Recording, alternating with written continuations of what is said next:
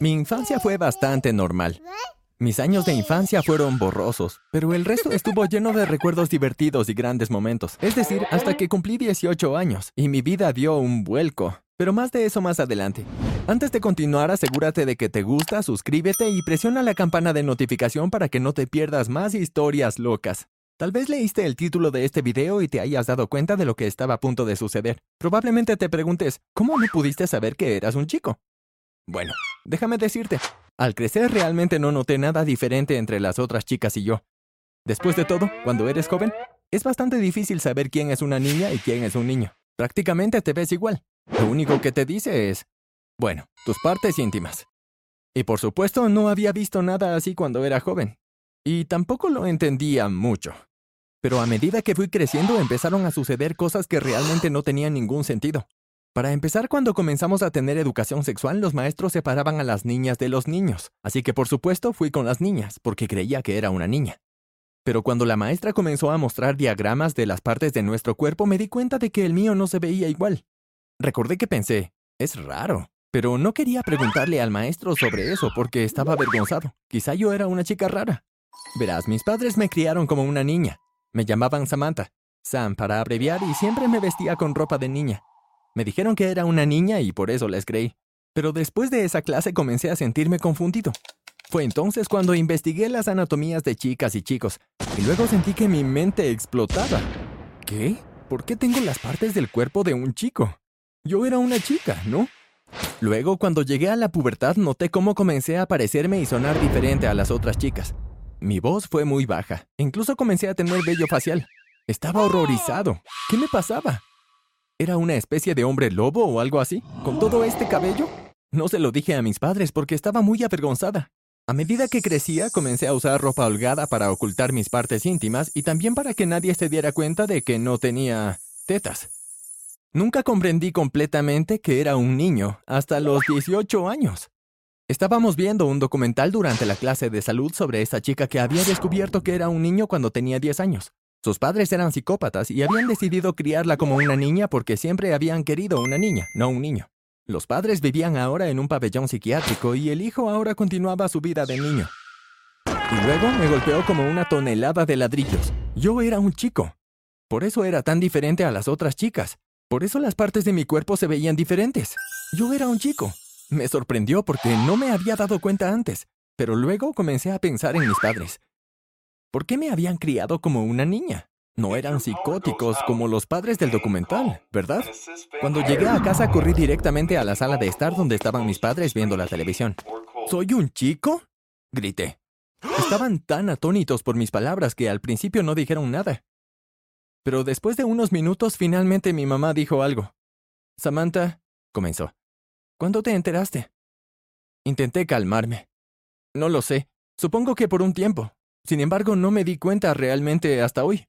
Oh, cariño. ¿Estás bien? preguntó papá. ¿Por qué me mentiste? pregunté. ¿Por qué me dijiste que era una niña? ¿Y cómo es que nunca me dijiste la verdad? Mi mamá y papá se miraron por un segundo. Luego asintieron.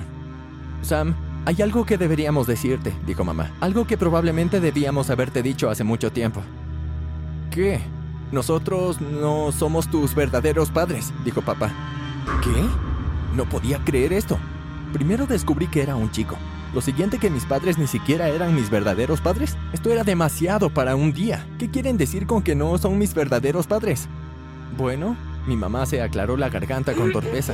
Verás, te secuestramos. ¿Secuestrado? Yo era un chico. Fui secuestrado.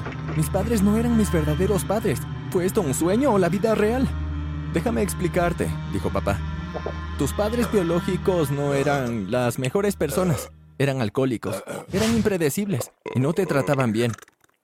Eran amigos íntimos, pero un día se fueron de vacaciones y cuando regresaron eran personas completamente diferentes. Tu madre y yo sabíamos que habían cambiado. Y luego cuando naciste, bueno, simplemente no estabas creciendo en un ambiente amoroso. ¿Sabías que a veces tus padres te dejaron por tu cuenta a la edad de tres meses?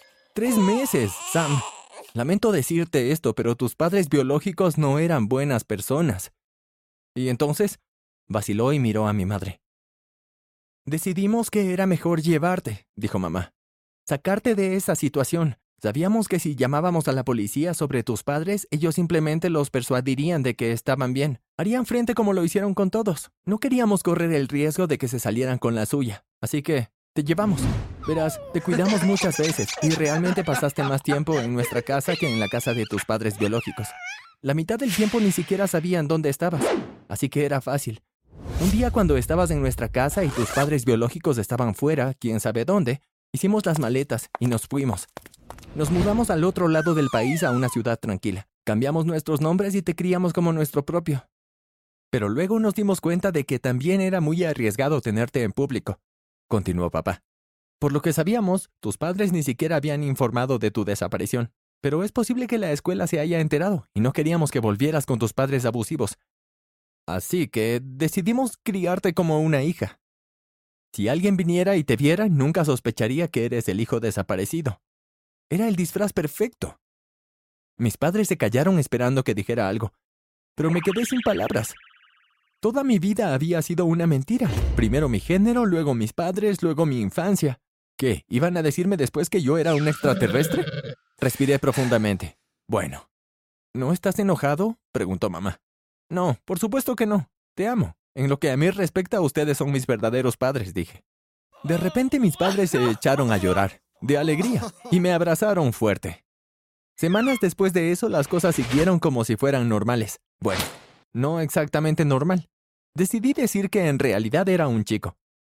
Fingí haberlo sabido todo el tiempo, porque si la gente me preguntaba y yo respondía, oh, ni siquiera sabía que era un chico, eso me traería un montón de preguntas que no me molestaría en contestar.